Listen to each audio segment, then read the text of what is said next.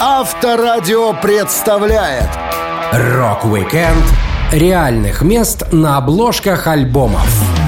Конверты пластинок — это особое искусство, ради которого музыканты, фотографы и дизайнеры тратят много времени и ресурсов. Одни картинки представляют собой сложные графические узоры, а на других можно заметить вполне реальные географические объекты и здания, которые существуют в наше время. Я, Александр Лисовский, расскажу вам о местах, где снимали фото для культовых обложек альбомов. Рок-викенд на Авторадио. Для детей старше 16 лет. Имущество на одной из улиц лондонских округов местный исполком уже отчаялся восстанавливать или обновлять после краж и расписывания фанатами группы «Битлз».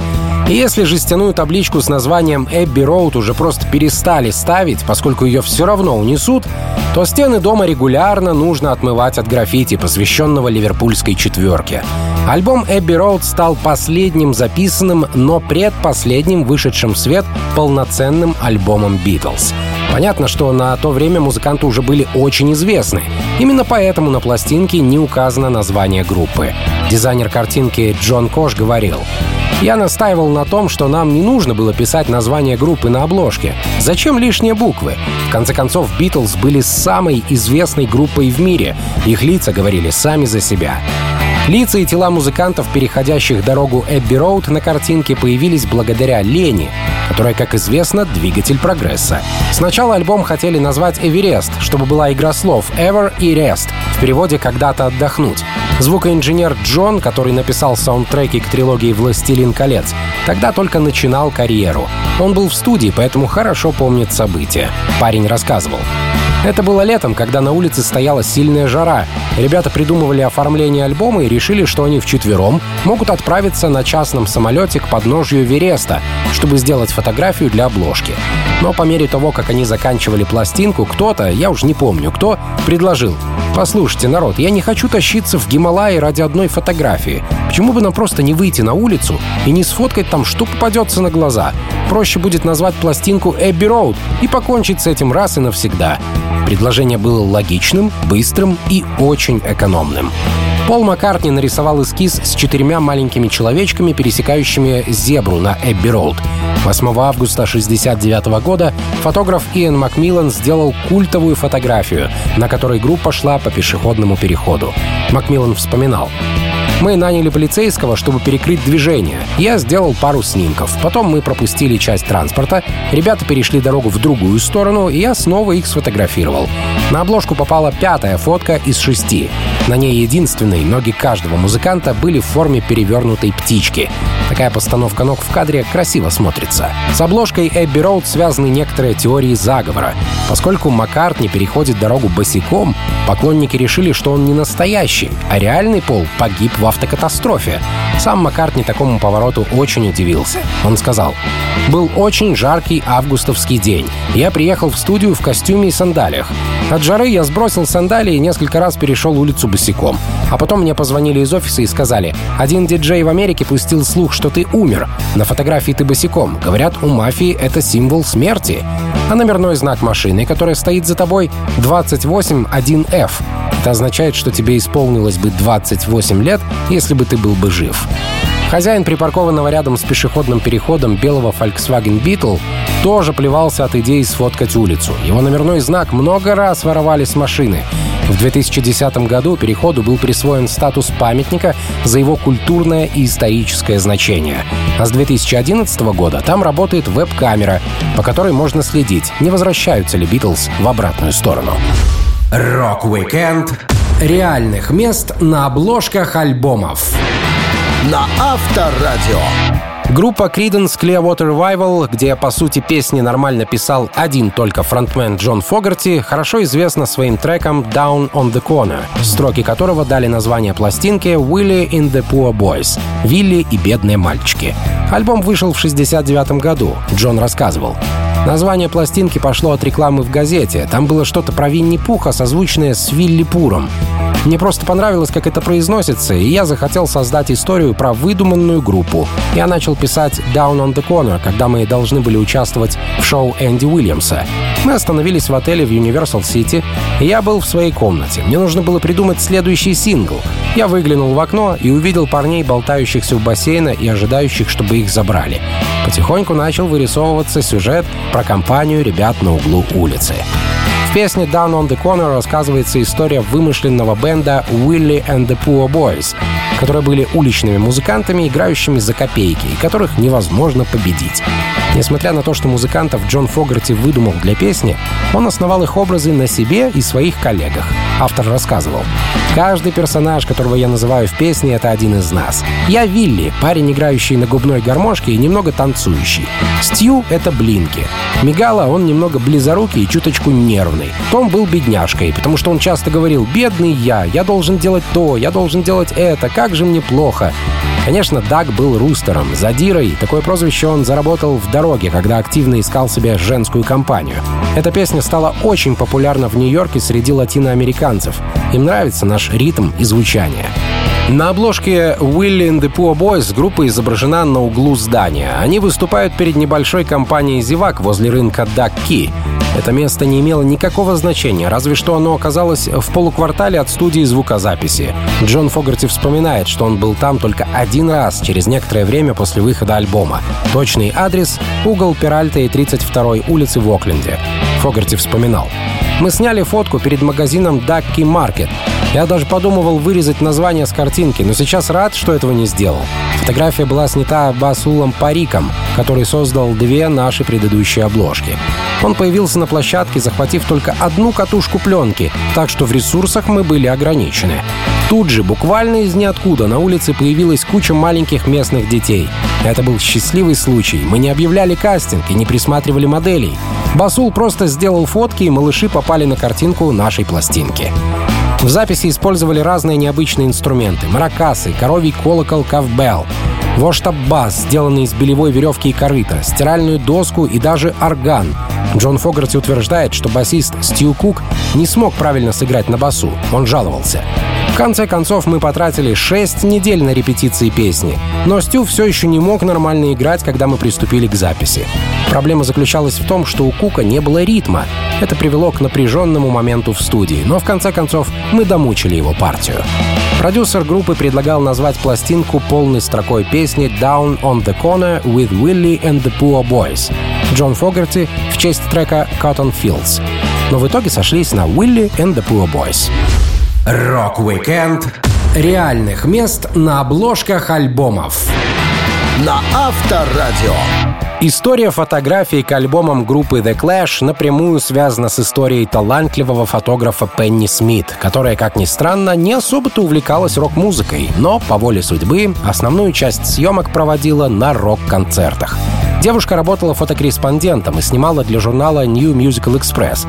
Первой серьезной фотографией из ее объектива стал снимок Элиса Купера. Она вспоминала. Я тогда ничего не знала о крестном отце Шок-Рока. Просто выполняла свою работу, сняла его, пьющего чашку чая. И редактор был в восторге. Они распечатали фотографии без обрезки и коррекции. Платили не очень хорошо, но нам нравилось. Все ловили кайф от путешествий и общения с творческими людьми. Вскоре Пенни начала получать заказы на снимки для обложек и первых полос почти каждую неделю.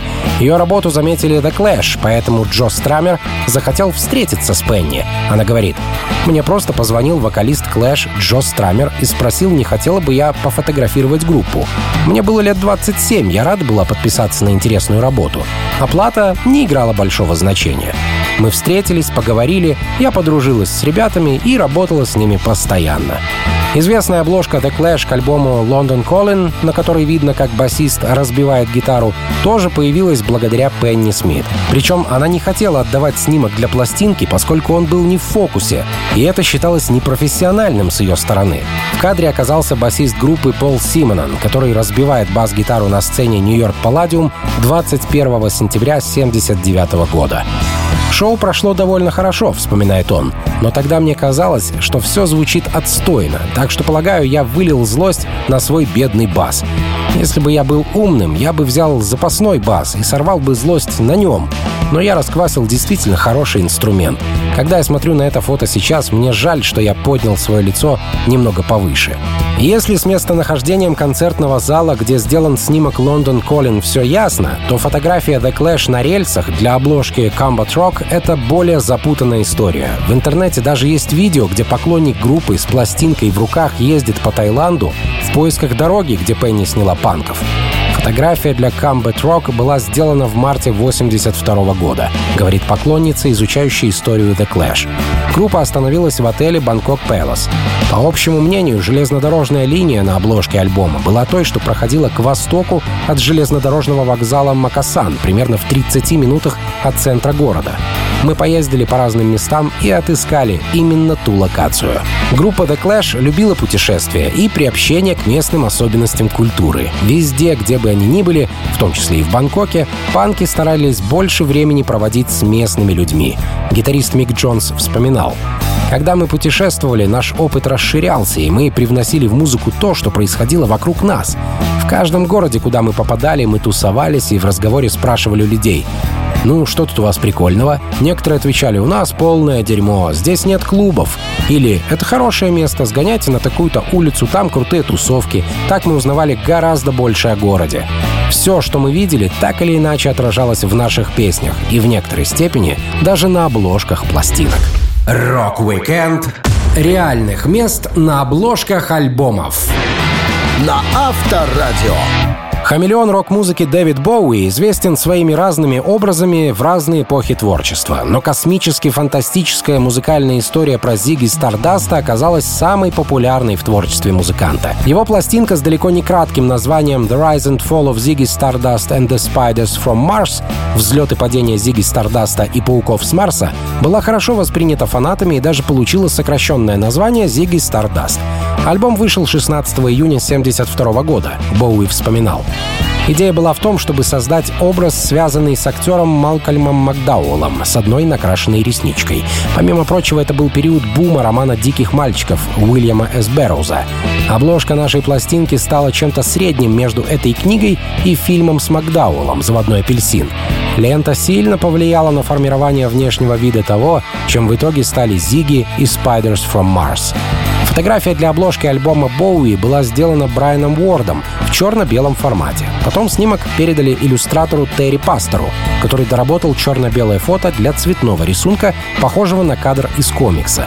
Фотосессия для обложки прошла 13 января 1972 года в лондонской студии Уорда на Хэдден-стрит. Изначально музыкантам предложили пофоткаться на улице, пока не сядет солнце. Но они не уделили этому должного внимания, а потом опомнились. И тогда Боуи, болевший гриппом, вышел из помещения как раз в тот момент, когда начался дождь. Музыкант делился. Было чертовски холодно, шел дождь, но я терпел и чувствовал себя настоящим актером. Помимо Боуи на фотоснимке в глаза бросается вывеска K West. Это название компании, специализирующейся на продаже меха. Ее адрес — Хэдден-стрит, 23. По словам владельца фирмы, под буквой K подразумевался Кон, фамилия основателя Генри Кона. В свою очередь слово «West» — «Запад» означало, что компания находится в западной части Лондона. Вскоре после того, как альбом добился широкой популярности, работники ателье просто вешались из-за паломничества фанатов, которые либо фоткались на входе, либо расписывали табличку. Юрист Кей Уэст написал письмо лейблу, в котором говорилось Наши клиенты — люди с высокой репутацией, которые имеют клиентуру далекую от мира поп-музыки. Они определенно не хотят, чтобы их ассоциировали с мистером Боуи или этой записью. Ваша обложка может навести на мысли, что между нами и господином Боуи существует какая-то связь. Это, безусловно, не так. Со временем ателье привыкло к странным гостям, а в 91 году фирма Key West переехала, и вывеска окончательно была снята. Красную будку на том месте тоже убрали, и Боуи, проходя в тех местах, немного грустил. Он говорил, очень жаль, что вывески больше нет. Некоторые думали, что надпись Key West — это зашифрованное слово «Quest». Видели в этом какое-то приключение. У нее появились всякие мистические смыслы. Это была клевая фотосессия, хоть я и ходил сопливый. Мы сделали пару снимков на улице ночью под проливным дождем, а потом поднялись в студию и поснимали кадры в стиле заводного апельсина для внутренней стороны конверта. Боуи получил сотни полароидных снимков от молодых поклонников Зиги, стоящих возле дома номер 23, имитируя обложку альбома. Красная телефонная будка была возвращена на улицу в 1996 году в рамках политики городского совета по реконструкции исторического облика центральной части города. Сейчас лондонский исполком регулярно закрашивает граффити поклонников Дэвида Боуи примерно раз в месяц. Рок-викенд реальных мест на обложках альбомов. На Авторадио. Наверное, самая известная обложка альбома группы The Doors — это фотография цирковых артистов на пластинке Strange Days, где помимо пары карликов к цирку мало кто имел отношение, хотя все позирующие участники хорошо вжились в образы. На снимке Strange Days, сделанном Джоэлем Бродски, виден жилой переулок рядом с 36-й Восточной улицей между Ленксингтоном и 3-й авеню на Манхэттене. Но спустя несколько лет и десятки уголовно наказуемых выходок Джима Моррисона The Doors сняли еще одно интересное фото для альбома. То самое, которое впоследствии дало название сети известных забегаловок мирового уровня Hard Rock Cafe, где сейчас от рок-составляющей остались лишь штаны Брюса Спрингстина и носки Ронни Вуда. Пластинку «Моррисон Хотел» группа записывала в сложное время. Моррисон побывал в полиции за якобы публичную демонстрацию первичных половых признаков и бегал по судам по делу об оскорблении бортпроводников одного из авиарейсов. Но помимо него в группе были ответственные ребята, готовые делать новые релизы. Клавишник Рэй Манзарек вспоминал. Мы отправились в студию, чтобы начать запись пластинки Morrison Hotel. Вынужденное отстранение от работы, когда нам запретили выступление после ситуации с выходками Джима в Майами, вызвало всплеск творчества всех наших ребят. Мы были заряжены горячими новыми идеями. Репетиции оказались очень продуктивными. Джимбо был расслаблен и счастлив настолько, насколько может быть счастлив человек, которому грозит 13 лет тюрьмы. Он просто выбросил это из головы. Мы никогда не говорили о плохом. Он погрузился в творчество, и наши треки получались шикарными. С меньшим оптимизмом на ситуацию смотрел продюсер Пол Ротшильд, чья работа заключалась в том, чтобы подгонять музыкантов и держать всех в рабочем ритме. Он жаловался. «Я устал перетаскивать The Doors с одного альбома на другой, особенно Джима, который практически высох. Джим либо не хотел работать, либо приходил в студию пьяным. Большая часть моей энергии была потрачена на то, чтобы скоординировать работу Джима с остальной командой. Сам же Моррисон в то время существенно увеличился в размерах, спрятав свои свежеотъеденные подбородки за огромной бородой. Тем не менее, тема еды и кафе была ключевой в названии пластинки. Группа нуждалась в обложке. Фотография для конверта была сделана фотографом Генри Дилцем в ресторане Моррисон Hotel, который по случайности нашли музыканты. Он находился на Саут Хоуп-стрит в центре Лос-Анджелеса.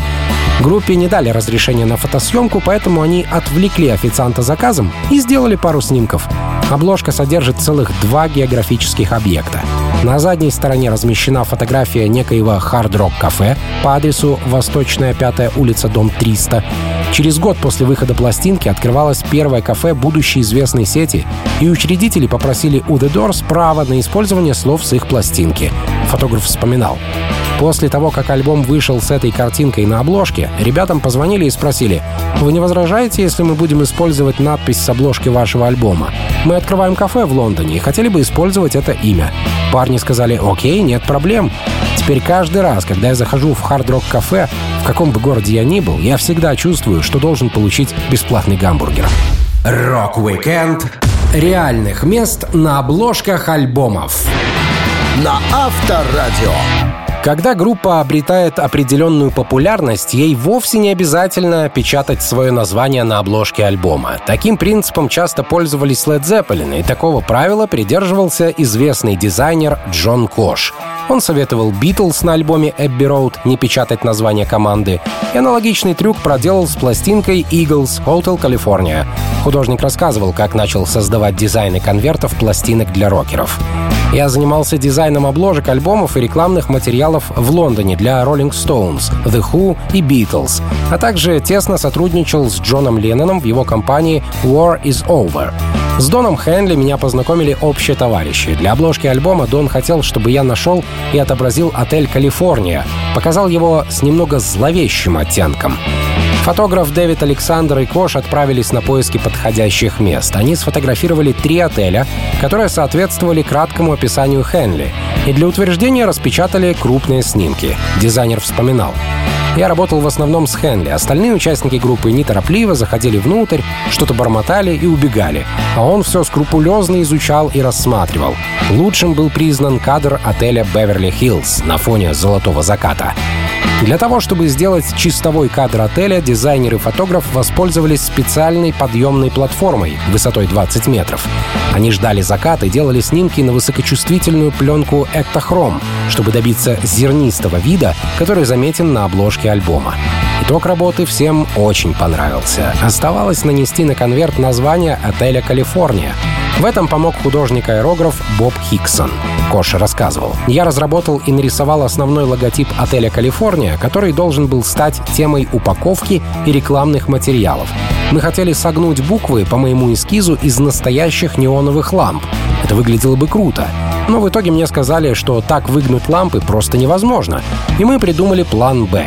Талантливому художнику Бобу Хиксону было поручено нанести аэрографом неоновый эффект на эмблему, что он прекрасно сделал.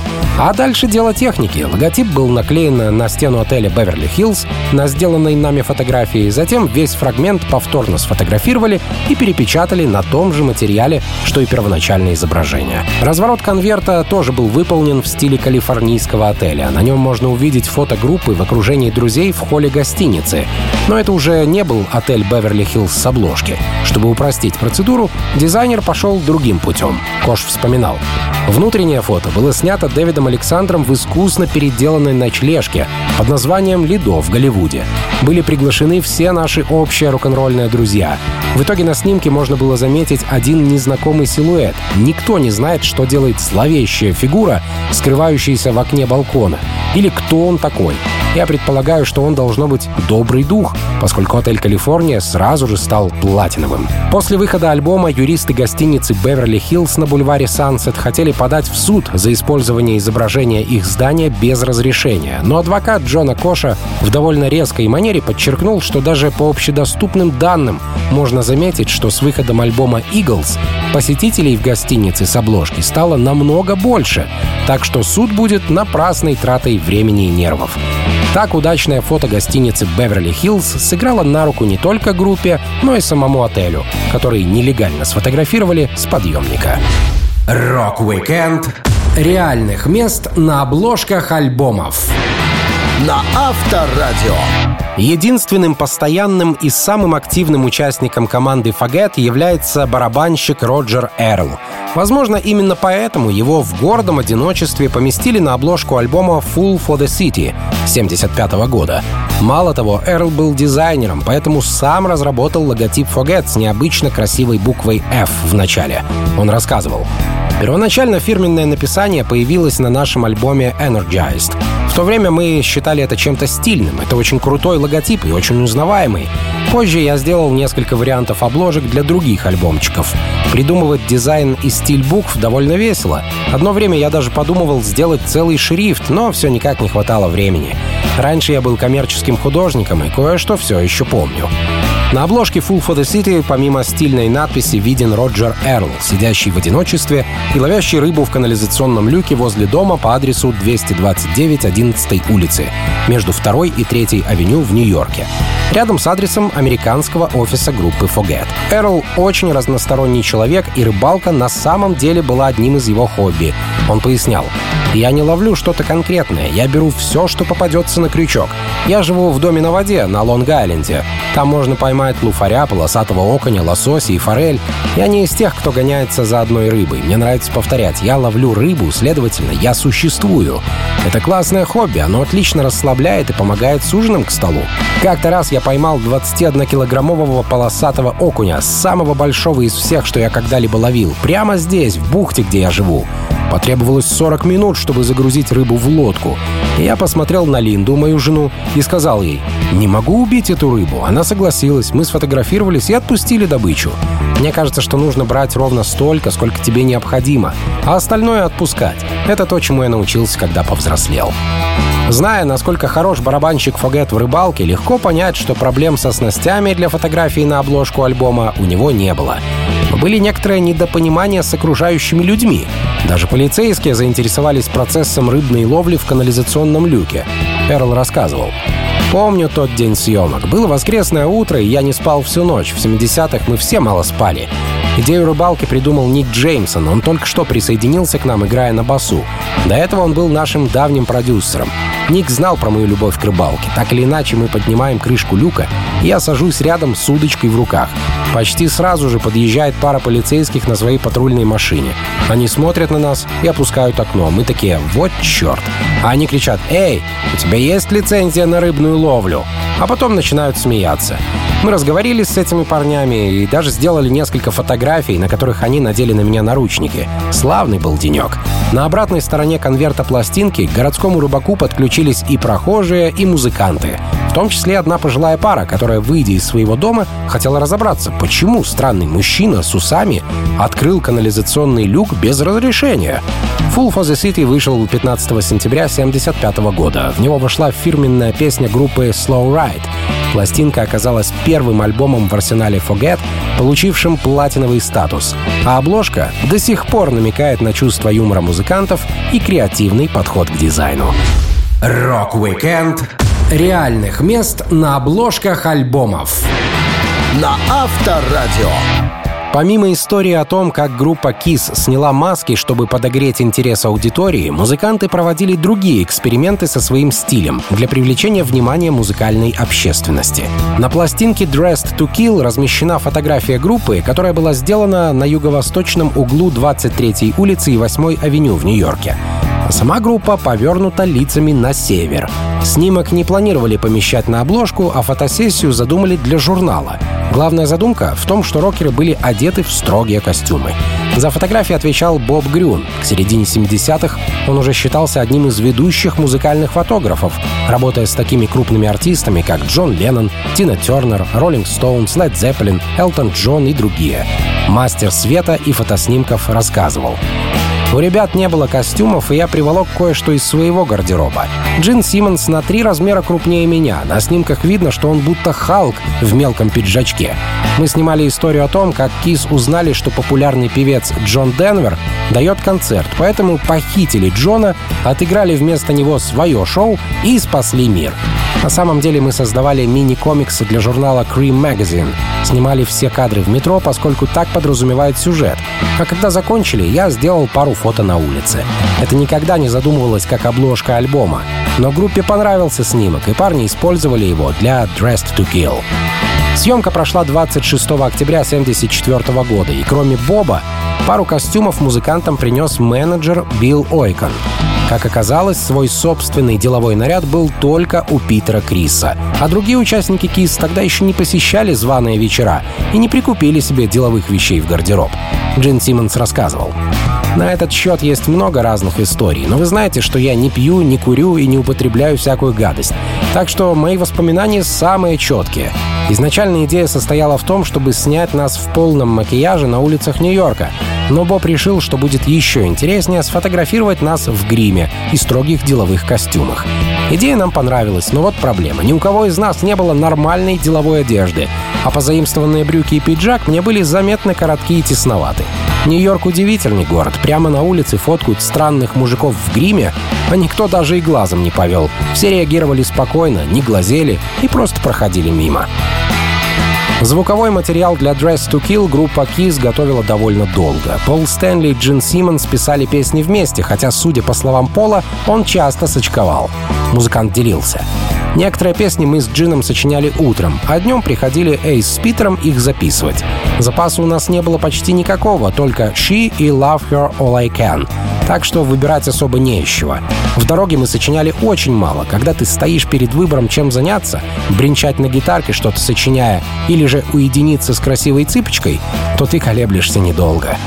Dress to Kill вышел в марте 1975 года, а сингл Rock and Roll All Night попал в радиоэфир спустя неделю. Он не принес такого успеха, как ожидали музыканты, но песня показала неплохой результат.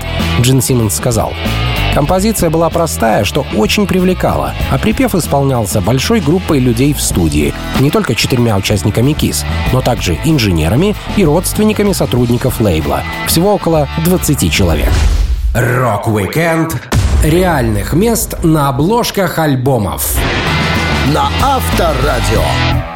Известная участница группы Pink Floyd, появлявшаяся на многих живых выступлениях команды, надувная свинья, в самый первый раз, фотографируясь на фоне заводских труб, пыталась сбежать от музыкантов. Парнокопытная засветилась на фото к альбому Animals, который вышел в 1977 году. Трубы, среди которых парит надувное животное, принадлежит электростанции Баттерси. Сооружение можно найти на южном берегу реки Темзы. Оно состоит из двух энергоблоков, построенных в виде отдельных зданий. Электростанция Баттерси A была построена в 30-х годах, а электростанция B — в 50-х. Обе станции были выполнены в одинаковом архитектурном решении, обеспечив хорошую, известную четырехтрубную планировку. Несмотря на то, что Pink Floyd долго работали с дизайнерской студией, идею снять свинью над заводом придумал Роджер Уотерс. Барабанщик Pink Floyd Ник Мейсон вспоминал. Одна немецкая компания по производству дирижаблей сделала для нас надувную свинью. Фирма «Баллон Фабрик» оттачивала свое мастерство еще на первых цепелинах, и она же изготовила для нас несколько розовых хрюшек. В начале декабря мы остановились на варианте эскиза заброшенной гидроэлектростанции с гигантским воздушным шаром в виде свиньи. В дальнейшем эту самую свинью стали невесть почему называть LG. 10 метров в длину, надутая гелием и весьма вызывающая, свинья словно пыталась сорваться со своей привязи. В качестве дополнительной меры предосторожности мы заручились услугами опытного снайпера, на тот случай, если LG и впрямь попытается дать дёру. Фотосъемка была намечена на 2 декабря, однако погода оказалась ненастной. В тот день был приглашен снайпер, но съемка с LG не состоялась, да и к тому же у персонала имелись кое-какие проблемы с оборудованием. Зато на следующий день снайпер не пришел, а погода и оборудование были в порядке. Мейсон продолжает. Из-за внезапного порыва ветра стальной трос лопнул, и LG пустилась в плавание, поднимаясь в небеса куда быстрее полицейского вертолета, который пытался ее перехватить. Заминка вышла совершенно незапланированная. Мы прекрасно понимали, что помимо потери весьма дорогой части нашего имущества, вполне можем вызвать крупную авиационную катастрофу. В результате спешно были подняты адвокаты, намечены планы защиты и назначены козлы отпущения. Услышав новости о том, что свинья направляется в сторону Германии, наша юрист Линда, которая мыслила исключительно в категориях гастрольных документов, простонала. «Но ведь у нее же нет путевого листа, ей нельзя пересекать границу». К счастью, свинья сама собой опустилась и была обнаружена фермером, без всяких видимых повреждений. Ходила история о том, как один пилот авиалиний заприметил блудную свинью, уже заходя на посадку в аэропорту Хитроу, но побоялся о ней доложить, решив, что служба управления полетами может счесть его пьяным. Несмотря на такую невероятную погоню за 10-метровой свиньей, второй день съемок не принес желанных кадров. Поэтому свинью пришлось прифотошопить, ну или как это тогда называли дизайнеры, к снимку электростанции, сделанному днем ранее. Именно на той фотографии и дым, и трубы, и небо все выглядело как нужно. Впоследствии надувная свинья стала одним из фирменных знаков группы и неизменным атрибутом всех концертных выступлений Pink Floyd. Обложка заняла десятое место в списке лучших обложек альбомов всех времен по версии издания Music Radar. Трек-лист Animals состоит либо из очень длинных, либо из очень коротких композиций, так что послушать лучше что-то более оптимальное. Рок-викенд реальных мест на обложках альбомов. На Авторадио. Как бы это ни было грустно, многие произведения куда лучше продаются после того, как их авторы умирают. Это суровое правило коснулось и творчества Queen. Несмотря на то, что группа и ее фронтмен Фредди Меркьюри были признаны еще при жизни, альбом Made in Heaven, который выпустили после смерти Фредди, стал самым продаваемым студийником команды. Есть два различных варианта обложки к альбому и синглу. Один — снятая в сумерках скульптура Фредди, расположенная на Женевском озере в Монтре в Швейцарии Швейцарии на переднем плане, а Мэй, Тейлор и Дикон, смотрящая на Альпы, на задней части пластинки. А второй для обложки LP сняли в том же месте на рассвете, и Мэй с Тейлором и Диконом уже смотрят не на Альпы, а на восход солнца. Знаменитую статую Меркьюри сделала скульптор Ирена Садлецкая. Музыкант очень любил Швейцарию и город Монтрё. Он говорил, Пока деньги летят как листовки с самолета, а лесть льется рекой, я могу выбрать любое место в мире, где мне хочется жить. Мой выбор пал на Монтрё, хотя я и не отказался от недвижимости в самом шикарном районе Лондона. Знаете, я мог бы купить дом в Нью-Йорке, Париже, да везде, где угодно. Но мне очень понравилось именно это место. Альпы, озеро и полный покой. То, что нужно для творчества. А когда я помру, так попрошу вас, развейте мой прах именно над этим озером, слышите? Не подведите. Когда после смерти Фредди Меркьюри его друзья по группе и родственники решили поставить музыканту памятник, они обратились к властям Лондона, чтобы получить хорошее место для монумента. Но во всем городе не нашлось площадки в центре, которой не жалко для легендарного вокалиста. И мэрия предложила поставить статую на заднем дворе колледжа, где учился Фредди. Куин решили, что это слишком мелко для мировой легенды, и обратились в Монтрё. Там выделили красивейшее место на набережной в центральной части города. На открытии трехметровой статуи были все родные, друзья и даже Монсеррат Кабалье, с которой Фредди провел много часов на записях в Швейцарии. Статуя Фредди на берегу швейцарского озера даже имеет свой сайт, где есть календарь мероприятий и полезная информация для туристов. Во времена ковид скульптура Фредди носила маску. Она живет полной жизнью, как и творчество рокера. Меркьюри успел записать Made in Heaven, но не успел свести пластинку с коллегами. Брайан Мэй говорил, Собрать воедино альбом Made in Heaven было чудесным и ужасным делом. С одной стороны, это замечательно, потому что вы сохраняете все последние моменты, которые мы создали вместе, когда были с Фредди. А ужасно, потому что ты целый день слушаешь его голос, а его там нет. Я часами, днями и неделями работал над небольшими кусочками вокала Фредди. Были моменты, когда я думал, это здорово, это звучит великолепно, Фредди. О, тебя здесь нет. Иногда приходилось делать длительные перерывы, чтобы прийти в себя, но я чувствовал эту огромную гордость и радость, выжимая последние капли из того, что оставил нам Фредди. Я до сих пор люблю этот альбом, думаю, это моя любимая пластинка Queen. Альбом Made in Heaven стал самым популярным и самым коммерчески успешным студийным альбомом из всех когда-либо выпускаемых командой.